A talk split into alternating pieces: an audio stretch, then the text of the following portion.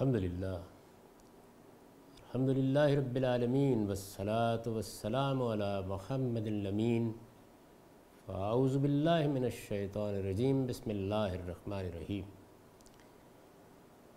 خواتین و حضرات، ہم میزان حصہ دوم میں خورونوش کے باپ کا مطالعہ کر رہے ہیں۔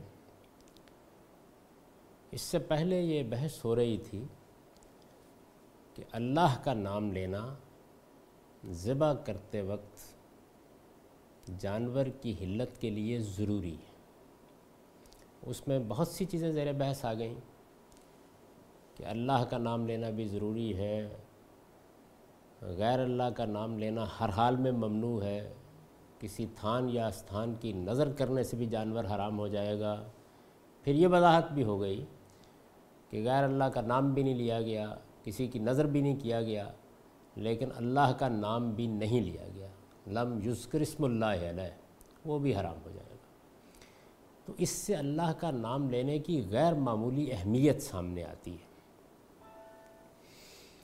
چنانچہ اسی میں اب آگے میں نے لکھا ہے کہ ذبیحہ اور سید پر یعنی جانور کو ذبح کرتے وقت یا شکار کے لیے کسی سدائے ہوئے جانور کو چھوڑتے وقت ذبیہ اور سید پر یہ اللہ کا نام نہ لینا ایسا فسق کیوں ہے کہ اس کے نتیجے میں جانور وما غیر اللہ بہی کے حکم میں داخل ہو جائے؟ یعنی یہ اتنی بڑی بات کیوں ہے؟ آپ نے اللہ کا نام نہیں لیا، ایک تو یہ ہے کہ غیر اللہ کا نام لے لیا۔ قرآن مجید یہ کہتا ہے کہ غیر اللہ کا نام لینے سے جو حرمت لاحق ہوتی ہے، وہی نام نہ لینے سے بھی ہو جاتی ہے۔ یہ ایسا فسق کیوں ہے؟ استاذ امام اس کے وجوہ بیان کرتے ہوئے لکھتے ہیں۔ تدبر قرآن میں انہوں نے تفصیل کے ساتھ بتایا ہے کہ یہ ایسا فسق کیوں بن گیا ہے۔ وہ لکھتے ہیں اول یہ کہ اللہ کے نام اور اس کی تکبیر کے بغیر جو کام بھی کیا جاتا ہے، وہ جیسا کہ ہم آیت بسم اللہ کی تفسیر میں واضح کر چکے ہیں، برکت سے خالی ہوتا ہے۔ یعنی اللہ کا نام ہم کھانا کھاتے وقت بھی لیتے ہیں اور کام کرتے ہوئے بھی لیتے ہیں۔ رسالت میں آپ صلی اللہ علیہ وسلم نے بھی یہ فرمایا کہ جو کام اللہ کا نام لیے بغیر کیا جائے، وہ ابتر ہوتا ہے۔ تو وہ برکت سے خالی ہو جاتا ہے۔ یہ تو ایک عام چیز ہوئی۔ خدا کی ہر نعمت سے خواہ وہ چھوٹی ہو یا بڑی، فائدہ اٹھاتے وقت ضروری ہے کہ اس پر اس کا نام لیا جائے، تاکہ بندوں کی طرف سے اس کے انعام و احسان کا اعتراف و اقرار۔ یعنی اللہ کا نام لینا اگر کوئی اور وجہ نہ بھی ہوتی تو اس بنیاد پر بھی ضروری قرار دیا جا سکتا تھا۔ تاہم یہ اس درجے میں نہ پہنچتا کہ اس کے نتیجے میں حرمت لائق ہو جائے۔ تو انہوں نے تمہید اس سے باندھی۔ اس سے اعتراف و اقرار کے بغیر کوئی شخص کسی چیز پر تصرف کرتا ہے تو اس کا یہ تصرف غاسبانہ ہے۔ یعنی اللہ کی دی ہوئی چیزیں ہیں، اللہ کے کیے ہوئے انعامات ہیں، اللہ کے احسان کے نتیجے میں سب کچھ حاصل ہوا ہے۔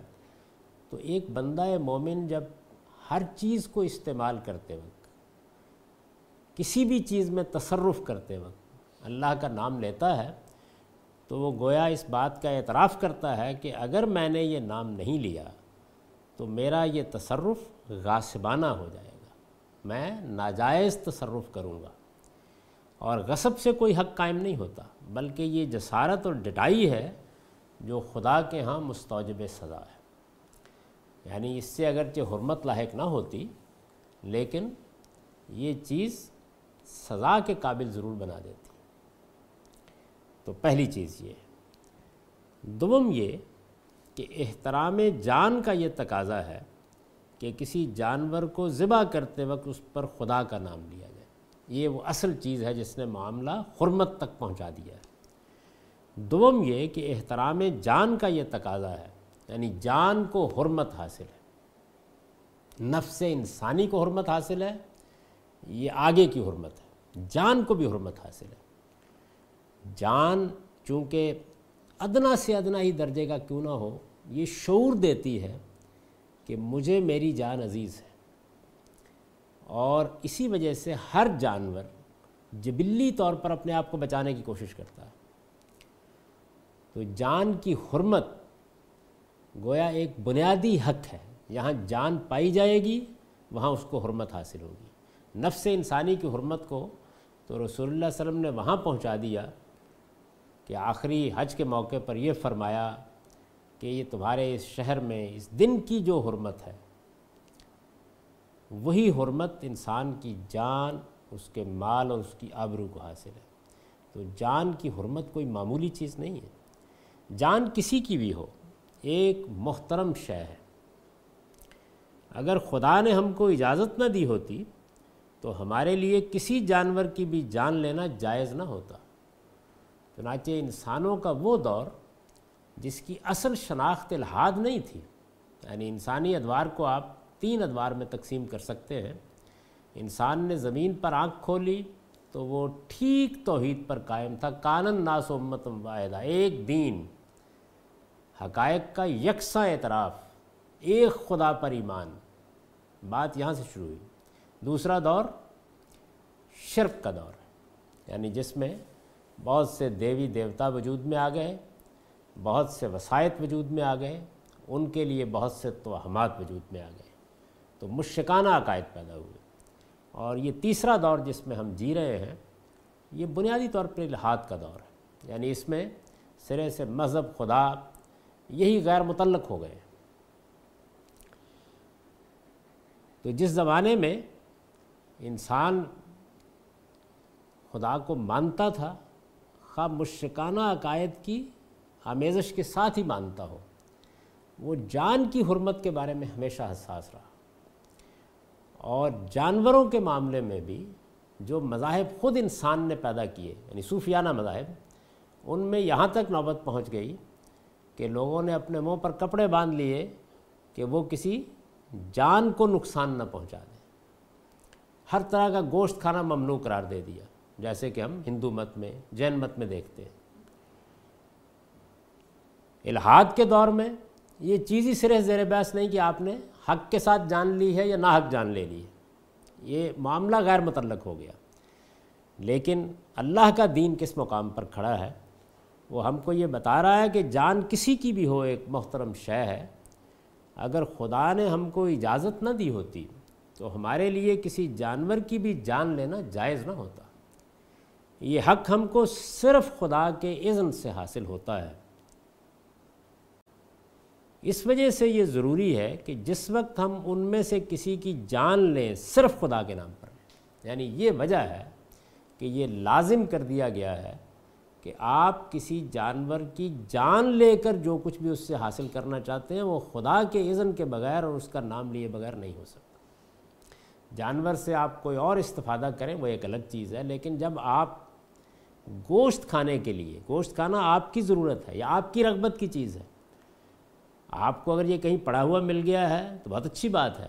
لیکن اس کو حاصل کرنے کے لیے اب ایک دوسری جان لینی ہے۔ یہ معمولی معاملہ نہیں ہے۔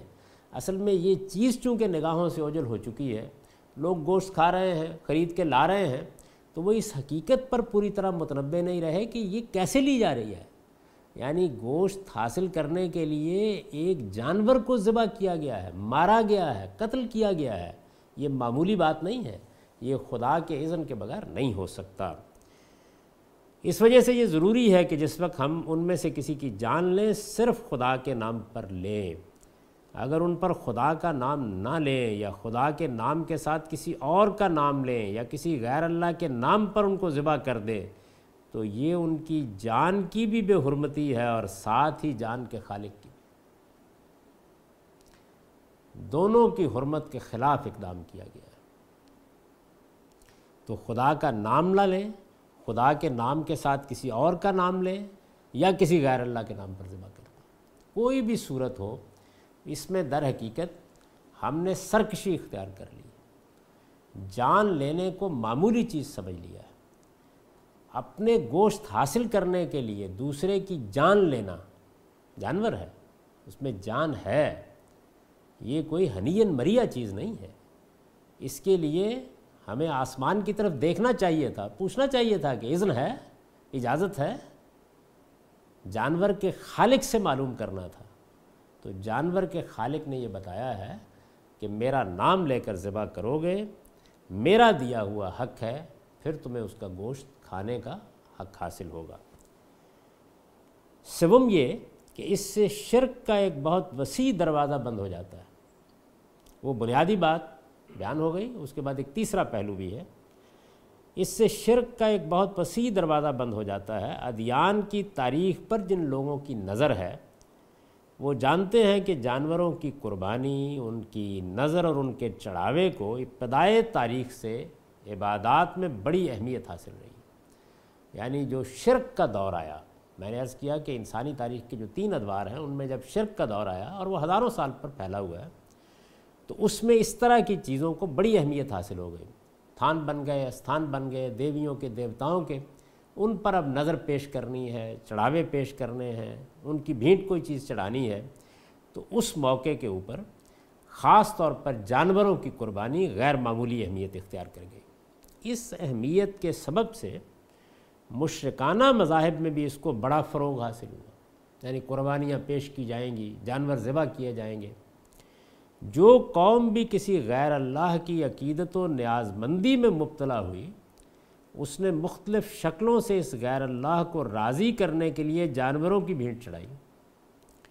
قرآن میں شیطان کی جو دھمکی انسانوں کو گمراہ کرنے کے باب میں مذکور ہوئی ہے، اس میں بھی جیسا کہ ہم اس کے مقام میں واضح کر چکے ہیں اس ذریعہ ضلالت یعنی گمراہی کے اس ذریعے کو شیطان نے خاص طور پر ذکر کیا ہے۔ جہاں شیطان نے یہ بتایا ہے کہ میں کس طرح گمراہ کروں گا، تو اس میں اس کا بھی ذکر کیا ہے۔ اسلام نے شرک کے ان تمام راستوں کو بند کر دینے کے لیے جانوروں کی جانوں پر اللہ تعالیٰ کے نام کا کفل لگا دیا۔ جس کو خدا کے نام کی کنجی کے سوا کسی اور کنجی سے کھولنا حرام قرار دیا۔ یعنی یہ وہ حقیقت ہے جس کو پیش نظر رکھنا چاہیے کہ ایک تو جان کو حرمت ہے، اس وجہ سے آپ قریب جا ہی نہیں سکتے۔ دوسرے یہ کہ بہت سے مذاہب کے ماننے والے دوسروں کے لیے جانور ذبح کر رہے ہیں۔ تو ضروری ہوا کہ توحید کی حقیقت کو مستحضر رکھنے کے لیے ہمارے لیے لازم کر دیا جائے کہ ہم خدا کے نام پر ذبح کریں۔ اگر اس کنجی کے بغیر کسی اور کنجی سے اس کو کھولنے یا اس کو توڑنے کی کوشش کی گئی تو یہ کام بھی ناجائز اور جس جانور پر یہ ناجائز تصرف ہوا وہ جانور بھی حرام۔ تو یہ وجوہ ہے جن کی استاذ امام نے وضاحت کر دی ہے۔ یہ وجوہ ہے جن کو سامنے رکھ کر اس شدت کے ساتھ یہ حکم دیا گیا۔ ہے یہی معاملہ اس زبیہ اور سید کا بھی ہے، جس پر اللہ کا نام تو لیا گیا، لیکن نام لینے والا اللہ تعالیٰ کو نہیں مانتا یا مانتا تو ہے، مگر خداؤں کی انجمن میں ایک رب الارباب کی حیثیت سے مانتا ہے۔ اور شرک ہی کو اصلاً اپنا دین قرار دیتا ہے۔ یعنی نام تو اللہ کا لے لیا گیا ہے، لیکن جو شخص ذبح کرنے کے لیے کھڑا ہوا ہے، وہ خدا کو مانتا ہی نہیں۔ تو یہ نام کیا لیا گیا ہے؟ یہ نام لینا نہ لینا برابر ہو گیا۔ یا نام تو لیا گیا ہے، لیکن نام لینے والا تنہا خدا کو ماننے والا ہی نہیں ہے۔ وہ مشرق ہے، شرک کو بطور دین اختیار کیے ہوئے ہے۔ تو اس کا بھی اللہ کا نام لینا، اصل میں مشرکانہ عقائد کے ساتھ ہی اللہ کا نام لینا ہے۔ قرآن مجید ذبح کرتے وقت شرک کے ارتکاب اور مشرق کے ذویے میں کوئی فرق نہیں کرتا۔ چنانچہ میں نے لکھا ہے کہ ذبح کرتے وقت شرک کے ارتکاب اور مشرق کے ذبیے میں ظاہر ہے کہ کوئی فرق نہیں کیا جا سکتا۔ یہ اصول کی بات ہے کہ ذبح کرنے والا اگر اللہ کا نام لینے کا پابند ہے تو اللہ کو ماننے والا ہونا چاہیے۔ قرآن مجید نے اسی بنا پر مسلمانوں کے علاوہ صرف اہل کتاب کا ذبیہ جائز قرار دیا ہے۔ اس لیے کہ وہ اصلاً توحیدی کے ماننے والے ہیں۔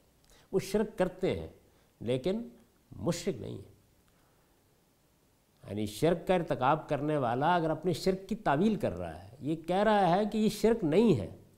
یہ تو سراسر توحید ہے۔ میں توحیدی کا ماننے والا ہوں۔ تو اس سے ہماری بحث ہوگی کہ یہ شرک ہے یا شرک نہیں ہے۔ اسے مشرق نہیں قرار دیا جا سکتا۔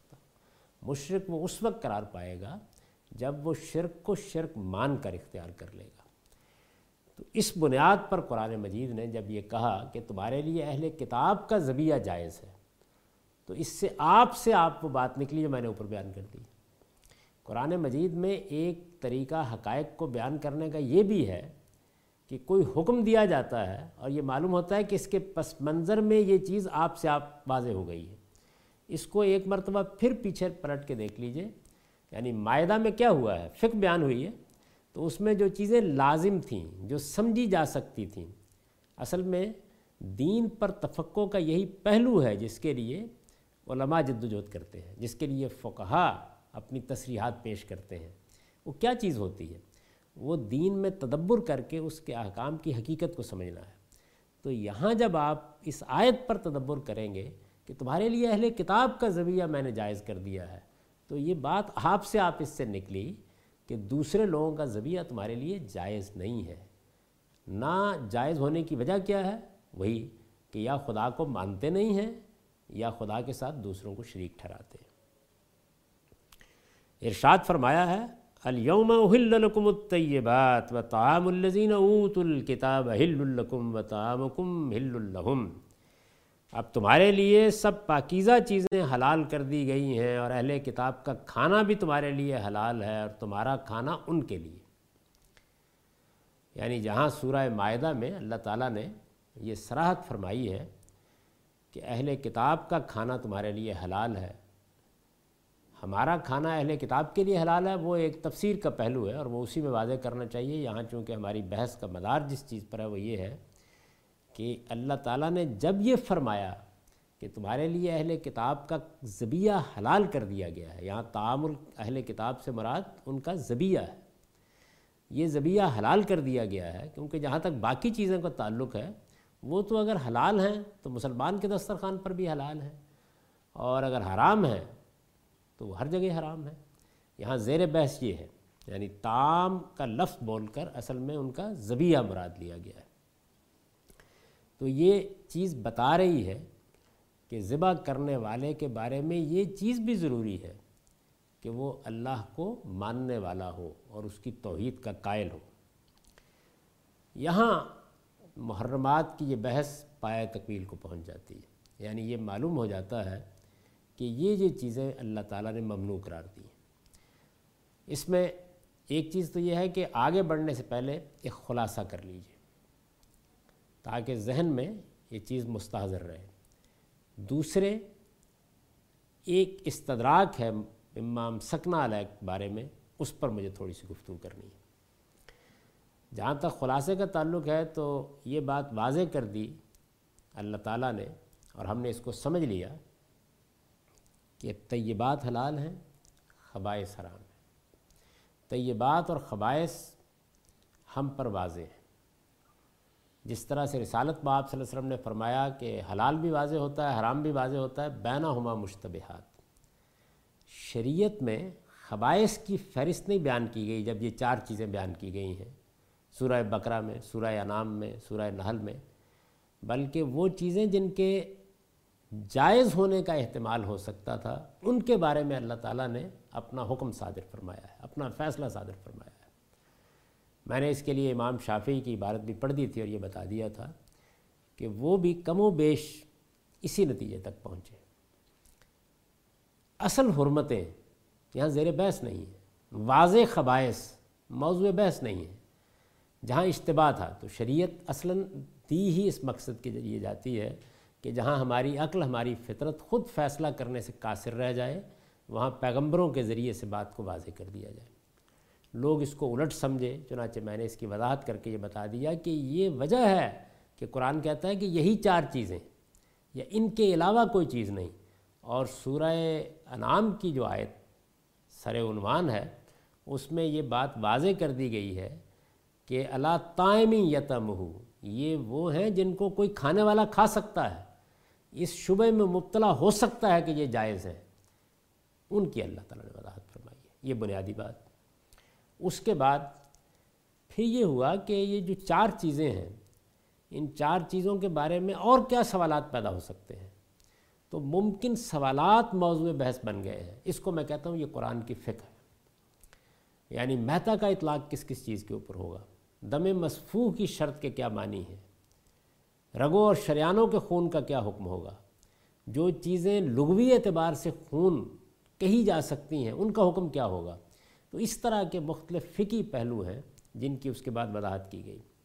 اور اس میں جس طریقے سے میتا کی کچھ تفصیلات ہوئیں، اسی طرح اللہ کے سوا کسی اور کے نام پر ذبح کرنے کے بھی بعض فقی اطلاقات زیر بحث آ گئے۔ ایسا ہی ہوتا ہے جس وقت ہم دین پر غور کرتے ہیں کہ کوئی سوال پیدا ہو جاتا ہے۔ پھر اس سوال میں ہم یہ دیکھتے ہیں کہ جو اصل حکم ہے، اس کی علت کیا ہے؟ اس علت کو سامنے رکھ کر اس کا اطلاق وہاں بھی کر دیتے ہیں۔ ہمارا یہ اطلاق اجتہادی ہوتا ہے۔ یہ اجتہاد غلط بھی ہو سکتا ہے، یہ اجتہاد صحیح بھی ہو سکتا ہے۔ اگر اس نوعیت کا اجتہاد رسالت میں آپ صلی اللہ علیہ وسلم نے کیا ہے، تو اجتہاد تو بے خطا ہوگا، کیونکہ اس کو اللہ کی تصویب حاصل ہو گئی۔ لیکن وہ ہم تک پہنچا ہے، تو پہنچنے میں کیا چیز غلط ہو گئی یا صحیح طریقے سے بیان نہیں ہوئی، یہ وہاں موضوع بحث بن جاتا ہے۔ لیکن اگر وہ اشتہاد جو ہمیں کرنا تھا، وہ اشتہاد جو رسالت میں آپ صلی اللہ علیہ وسلم کو کرنا تھا، اسی سے متعلق اللہ کا حکم یا فتویٰ نقل ہو گیا، تو اب یہ کہیے کہ ایک چیز تھی شریعت اور یہ فقی حکم بھی اللہ کی طرف سے ہمارے علم میں آ گیا، تو اب یہ ایک قطعی حجت بن گیا۔ تو یہ فقی احکام تھے جو اس زمن میں بیان کیے گئے۔ یہ تو خلاصہ ہے۔ استدراک یہ ہے کہ یہ جو وسکر اسم اللہ علیہ کے الفاظ آئے ہیں، ان کے مرجع کی میں نے بحث کی تھی۔ اس میں ہو سکتا ہے کہ یہ بات سمجھ میں نہ آئی ہو کہ اللہ ما زکیتم کا یہ اعادہ کس لیے ہے۔ اسکر اسم اللہ علیہ، جس طرح فلاں چیز پر اللہ کا نام لو کے لیے استعمال ہوتا ہے، اسی طریقے سے یہ تعبیر بن گئی عربی زبان میں تذکیہ کرنے کی۔ یعنی جانور کو دین کے بتائے ہوئے طریقے پر ذبح کرنا۔ تو جب ہم مما سکنا علیکم کے بارے میں یہ بات کہیں گے، تو اس کا مطلب یہ بن جائے گا کہ جانور کو روکا تھا اس نے، اب اسے ذبح کرو۔ یہ حکم بن جائے گا۔ تو اس وجہ سے میں نے یہ عرض کیا کہ چونکہ یہی بات اوپر بیان ہو چکی ہے کہ درندے نے اگر پھاڑا ہے تو اللہ مازک کیا تم، تو وہ تو پہلے سے معلوم ہے، اس کا اعادہ کرنے کی ضرورت نہیں ہے۔ تو یہ ایک استدراک ہے جس کو ذہن میں رکھنا چاہیے کہ کیوں اس کا مرجع ہم اس کو نہیں مانتے۔ بلکہ اسی بات پر اصرار کرتے ہیں کہ اس کا مرجع اوپر کی بات ہے۔ یعنی جب تم سدائے ہوئے جانور کو شکار پر چھوڑو، اس وقت اللہ کا نام لو۔ اور اگر آپ اس پوری اسکیم کو دیکھیں، تو اس میں یہی بات ٹھیک بھی بیٹھتی ہے۔ کیونکہ سدایا ہوا جانور اس کے سوا کچھ نہیں، کہ اس نے اعلیٰ اور جاریہ کی حیثیت اختیار کر لی ہے۔ جیسے ذبح کرنے والے کے ہاتھ میں چھری ہے، بالکل اسی طریقے سے مالک کے ہاتھ میں عقاب ہے شاہین ہے یا اس کا سدایا ہوا کتا ہے۔ اس نے چھوڑا اور جس طرح چھری نے جا کے ذبح کر دیا، اس نے جا کے پھاڑ دیا۔ اب اس کے پھاڑنے کو قائم مقام مان لیا گیا ہے چھری کے ذریعے سے ذبح کرنے کے۔ لیکن اللہ کا نام لینا وہ بھی تو ضروری تھا۔ تو پھر کیا ہے؟ چھری پھیرتے وقت جس طرح اللہ کا نام لینا ضروری ہے، اسی طرح یہ بھی ضروری ہے کہ جانور کو شکار پر چھوڑتے ہوئے بھی اللہ کا نام لیا۔ تو دین میں جو ایک خاص نظم ہوتا ہے یعنی حکم ہر پہلو سے چیزوں کا احاطہ کرتا ہے، وہ اس سے بالکل واضح ہو جاتا ہے۔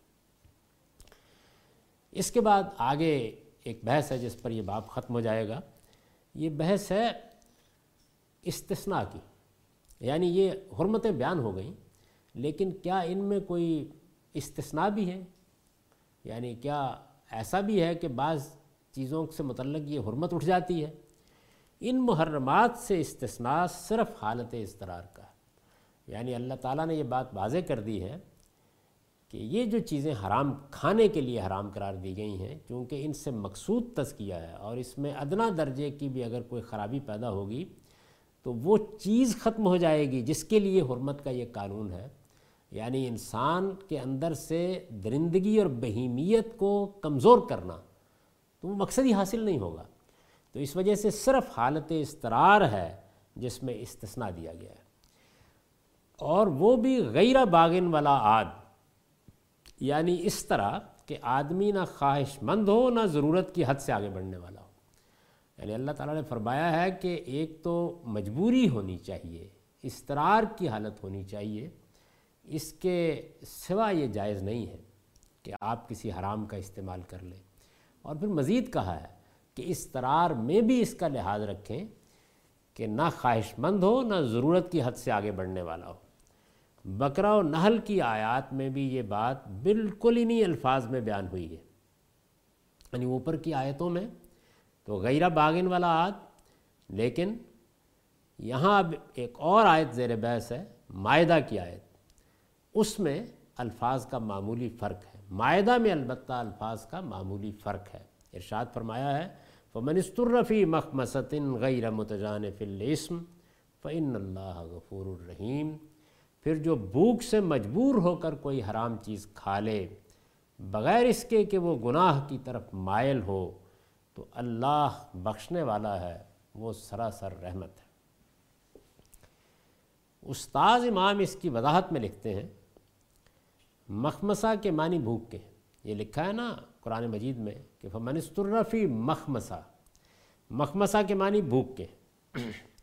بھوک سے مستر ہونے کا مفہوم یہ ہے کہ آدمی بھوک کی ایسی مصیبت میں گرفتار ہو جائے کہ موت یا حرام میں سے کسی ایک کے اختیار کرنے کے سوا کوئی اور راہ بظاہر کھلی ہوئی باقی نہ رہ جائے یعنی ایسی صورت پیدا ہو جائے کہ اب جان بچائی جا سکتی ہے تو اس حرام چیز کو کھا کے ہی بچائی جا سکتی ہے۔ اس کے ساتھ غیرہ متجانف کی قید اسی مضمون کو ظاہر کر رہی ہے جو دوسرے مقام میں غیرہ باغن والا آد سے ادا ہوا ہے۔ یعنی نہ تو دل سے چاہنے والا بنے اور نہ صد رمک کی حد سے آگے بڑھنے والا۔ یہ دوسری چیز کیا ہے؟ ایک تو مجبوری کی حالت میں آپ حرام سے جان بچا سکتے ہیں۔ اس وقت جتنی چیزوں کو حرام قرار دیا گیا ہے، ان کا اتنا استعمال جائز ہو جائے گا۔